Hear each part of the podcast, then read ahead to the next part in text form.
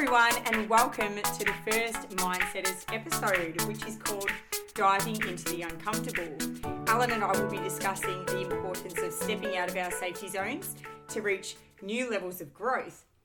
And this has come from an experience that we both shared, where we broke through that fear barrier, and it's helped us to recognise the warning signs of when that fear is kicking in and what we can do to overcome it. That's it. So it is episode one, but is it our first take? It's far from our first take. Yesterday, we attempted to do the podcast and... You wouldn't read about it, Ellen. We... Actually did, and we recorded it. We actually felt so good. Yeah. And we said, all right, let's listen to it back so we can just get on with it, upload it, have it out there. And I pressed play and Kim's like, can you turn it up? And I said, it's up. And we realised that we spent forty-five minutes talking about fabulous things when the microphone was on mute. No. Oh. So here we are. We've woken up. We're fresh. We've had our crumpets. Take two. Mistakes it. Make us grow. They do. So I guess let's dive into our episode. We were setting goals at the start of the year in January. I think we're on my balcony and we were discussing the New Year's resolutions, as you do at the start of the year, what we can set out to achieve, especially given last year was COVID. That's it. We started reflecting on goals. Fast forward to June and we're sitting down. We now live together, which is pretty awesome. Yes. That wasn't in the goals. No. So that was just a perfect turn of events. It was. So we're sitting down, we're having dinner and we're going... Hey, remember them goals that we set at the start of the year? Yeah, and how about we look at them and have we ticked any off? And that was a bit of an issue because we couldn't even actually, without looking at our sheets, recall what some of the goals were. We said, all right, let's schedule it in for dinner on Wednesday night. Mm-hmm. We'll come together, we'll pull them out. Mine, I knew exactly where they were. They were on the side of the fridge. I hadn't touched them since the start of the year. They were pinned up on a magnet and they were on the side of the fridge. Can I, I knew... say the side that's hidden, that's basically behind the wall? That's it, right in the crevice. Yeah. And Kim, you know, you struggled to find yours for a bit. Look, I thought I had them handy, but turns out I didn't. So I said, look, give me a day or two, I'll look around for them. And obviously if we don't have them, we're going to just have to set new ones. Yeah. And... So then a few days go past and I actually just forget about finding my goals. And I'm in the classroom and I've asked one of my students to start handing out the workbooks. So he's spread them out on the floor. Students are coming up and picking theirs. And there's one thing left on the floor. And he says, Miss Carter, it says Kim's two thousand twenty-one goals. What's this? Starts reading them. My personal goals. You're like, alarm bells. There they are. So the kids were pretty much doing the reflecting and I oh, knew them. Oh, so that was a big fail. Once we came together, we looked at our goals and we realised that we haven't been accountable for ourselves. We've had them hidden. Let's reset. Mm. That's a joke. Yeah, like, it was. It was.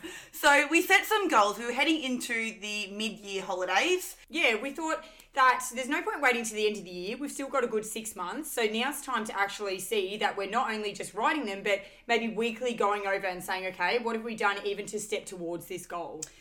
Now, for the whole... start of the year, we've been talking about starting a podcast mm. and this whole Mindsetters journey. And we thought, in order for us to take that leap into a big journey like this or a big experience, we need to tick something off that's going to really show us or illustrate to us that we can achieve it. Yeah, something that we're accountable for and we can say, okay, if we've done that, now we can start doing some bigger goals and working towards the podcasting.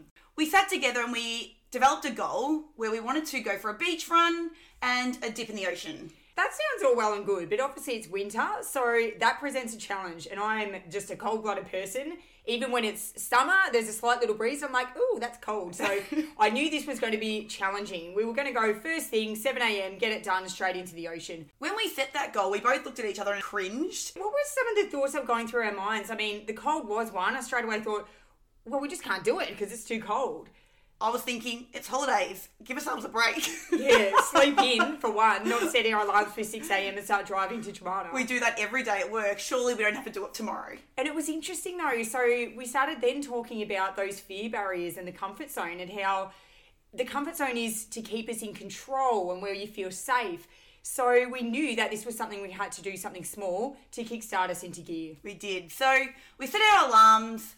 Boom, it's the next morning. It's pitch black. It's freezing. We're in our dressing gowns, our beanies. We drove down there in our dressing gowns. We, and when we got there, we didn't think twice about it. We did our run. And when we got back to the beach and took off our jumpers, there was actually a couple on the beach that were looking at us.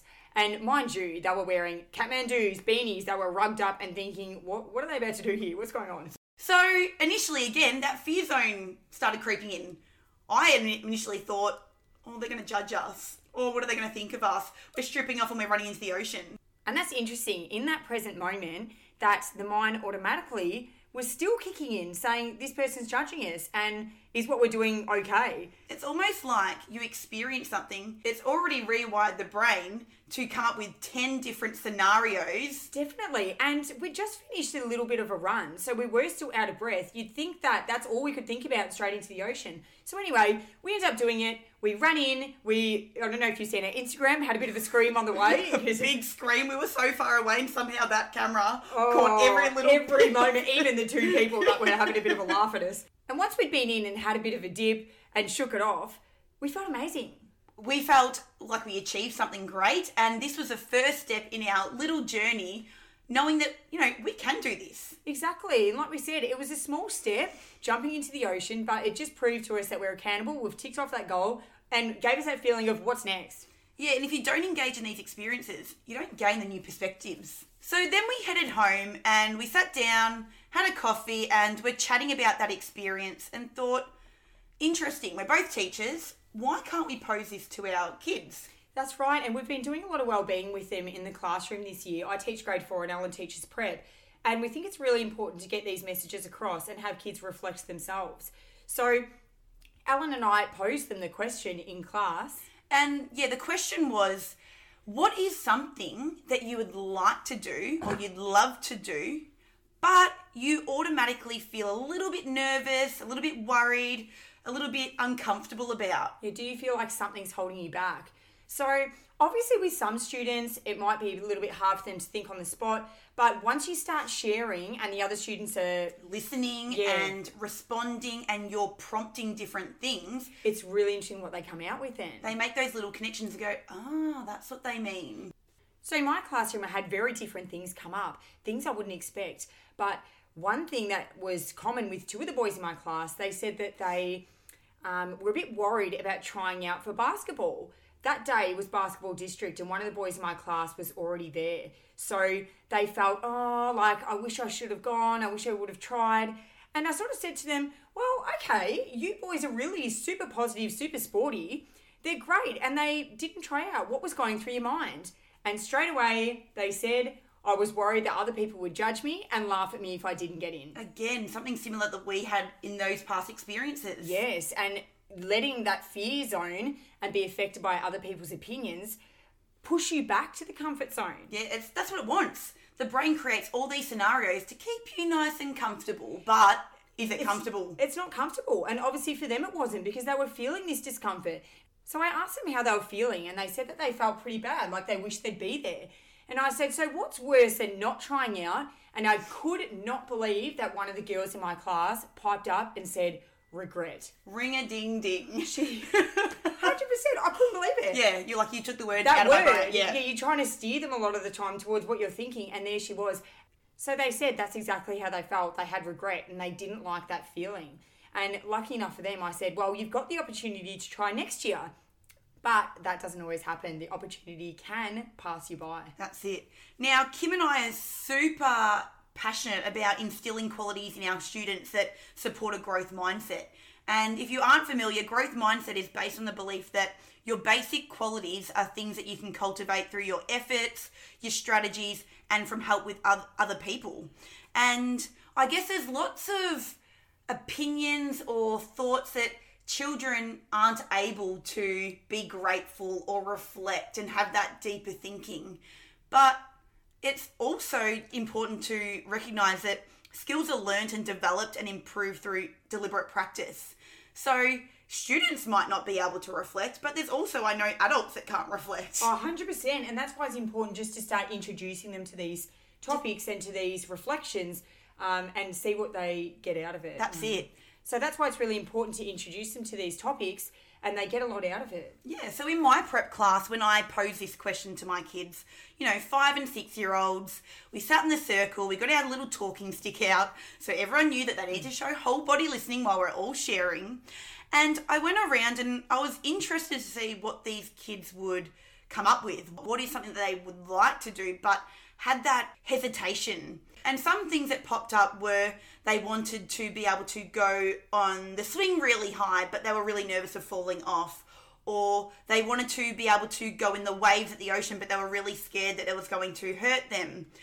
And then it came to one of my students, and she said that she wanted to create a YouTube video. That is unbelievable. In prep, a YouTube video. I know. I was like, hang on, let's delve a little bit deeper into this. Wow, I mean, it's amazing. Yeah. And I think, again, if you're not giving the children the, the time, and yeah, the time. to mm. have these discussions, how would I have known that?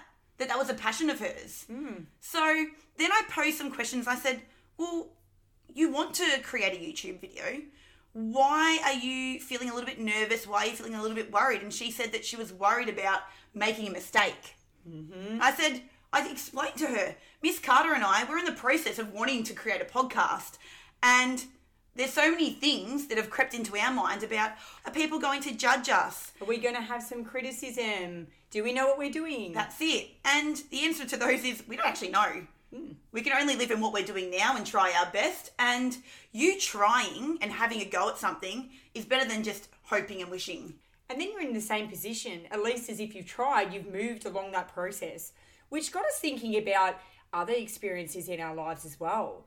So past experiences, or is there anything now that we're holding on to that we want to do, but we're holding back mm. a little bit? And from my life experiences, it made me think about a few years back when I wanted to take a year's leave off school. I was just in a bit of a point in my life where I felt a bit stuck, and my whole body was reacting to that mm, feeling. That physical reaction. Mm. Your mind is playing these scenarios, but your body is physically showing symptoms That's of that. That's right. Yeah. What the mind's manifesting comes out in the body. So I knew that I had to do something, and I always have done that in the past. I've swapped jobs, I've travelled, I've done different things. So this was probably the longest period I'd stayed in Melbourne for and started feeling that itch. So obviously some of the thoughts that came into my mind was, what am I going to do in this year? I can't just get another job teaching, because then I'll be in the same situation. So it made me think about travelling again and doing solo travel for a whole year. And again, more thoughts came in. Mm-hmm. How do I earn money? Um, am I too old for this? I was thirty-two. I'm not taking a gap year straight after high school. And I worked through that and ended up firstly going in and asking for the time off, which was another barrier. And once I got approved, it really got that ball rolling. Yeah, it like opens that gate of opportunities. That's right. And just that first step, you're like, okay, now the next and the next. And it doesn't seem as overwhelming. That snowball effect. Exactly. So moral of the story is I ended up pushing through it and still had my challenges. I went to South America. I ended up teaching in Peru for most of the year, and had wonderful experiences. It became more lively during that year, and I felt more grateful for when I came back home to Australia. In my case, Kim, I guess I currently play netball, so I train on Thursdays, I play on Saturdays. So I follow the Football Netball League, and that's my little social life activity that I do. And I wanted to try something else, and I wanted to start pole fitness. So again, I was in the fear zone. I was lacking self-confidence. I was finding excuses of why I didn't want to put myself into that uncomfortable situation. So what kind of things was your mind telling you? My mind was telling me, am I going to be good enough? Mm-hmm. Even though I'm signing up for a level one class. So a beginner class. a beginner class. There's not going to be experts in there judging me. And I'm sure they're not going to judge me anyway, but I'm with other rookies. Yeah, and am I good enough to be a beginner? Yes. I am. That's the whole point. Exactly. And then my mind also started saying, oh, you're going to have enough money to commit to this, because, you know, once you pass level one, you go to level two, then level three. And again, we go out sometimes, and I can spend the amount of money that I do for a whole term of dance classes in one night. And it's funny that the mind will justify that, but it won't justify what's going to make you grow and feel better. Moving past those excuses and being in that fear zone, I have now finished level one. I went through, I overcome my fears. I guess in reflecting on both of our experiences, Kim, we started in the comfort zone, we moved through the fear zone, And now we're in that learning zone and growth zone where we've acquired new skills and we're now able to set new goals for the future.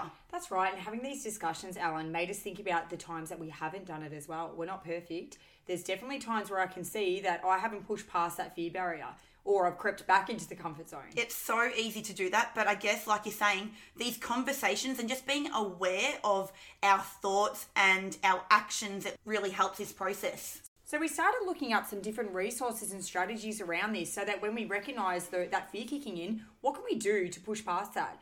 And Alan, you came across a really good TED Talk. Yeah, the TED Talk I found was all about fear setting, and that was run by Tim Ferriss. And basically, it encapsulates three different steps that you can follow to really unpack and analyse your fears around different experiences. So the first step is when you identify the experience, and then you note down the fears that come into your mind. Mm-hmm. So you're defining what the fears are. Then, based on your fears, you write down ways that you can prevent, possibly prevent these fears from coming along. Then in the last one, if the worst situation happened and one of those fears were to eventuate, how could you repair it? And that's really interesting because once you put it down on paper, you can actually see the steps and actually start to realise, well, it's not that hard. That's it. And lots of it is just created in your mind. It's You've that just got narrative. That, that's it.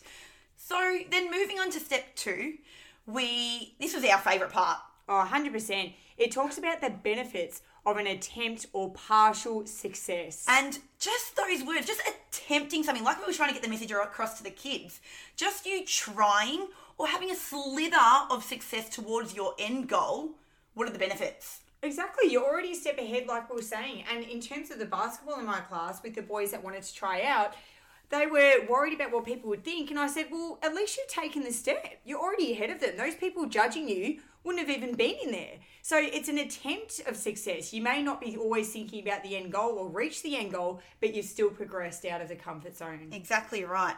And then after step two, you move on to step three, which is basically reflecting on the cost of inaction. So if you do not do anything about your end goal, what's the cost of not following through? The cost over time. So we basically put this down in terms of us putting off the podcast. How would we be feeling and what would be the cost within six months? And we spoke about things like, well, we're not getting our message across for one. And there we are still talking about it. The goners. Yeah. Alan and Kim are going to do this. They're going to do the podcast. When are they going to start? That's it. And then we move through to one year and three years. And in that longer process, other things start coming up. And again, that dreaded word that starts with R. Regret. I hate that feeling. And that's not something we both want. No, we're so passionate about our message and what we're doing. We just want to help other people grow along with ourselves. Yes, and we see how beneficial it's been in the classroom, but there is only one class that we both teach, and we feel like it's not enough to try and get these mental health messages, wellbeing messages across. Yeah, exactly right, Kim. Now, I guess we're heading to the end of our first episode. And let's hope this time, Alan, that the microphone is actually on and not on mute. Only time will tell. Oh. So, in closing, we're going to add the fear-setting resources that we use to map out our fears around our podcast. And we're going to pop on some journal prompts to our Instagram that you can use to help reflect on moving out of your comfort zone. That's right. And we've found journaling really helps us to unpack those thoughts again, or it might even just be a conversation. So you can adapt these and just have those discussions. And if you're a teacher, you might want to pose that question that we did with our kids in the classroom and then let us know how you go. So in terms of our next episode, it's called It Better Be Cadbury. Kim, we've had this brewing in our mind for so long. We can't wait to share this experience with everyone. And do you want to give us a little rundown about what the little message is behind It Better Be Cadbury is? Okay, so there is chocolate involved, but the actual message and the experience happened in the classroom. And it really highlighted the importance and the need for gratitude, appreciation, and living in the present moment. We're really looking forward to touching base with everyone again. If you've got any feedback about our first episode, we would love to hear it. We'll chat to you guys next time. See ya. Bye, guys.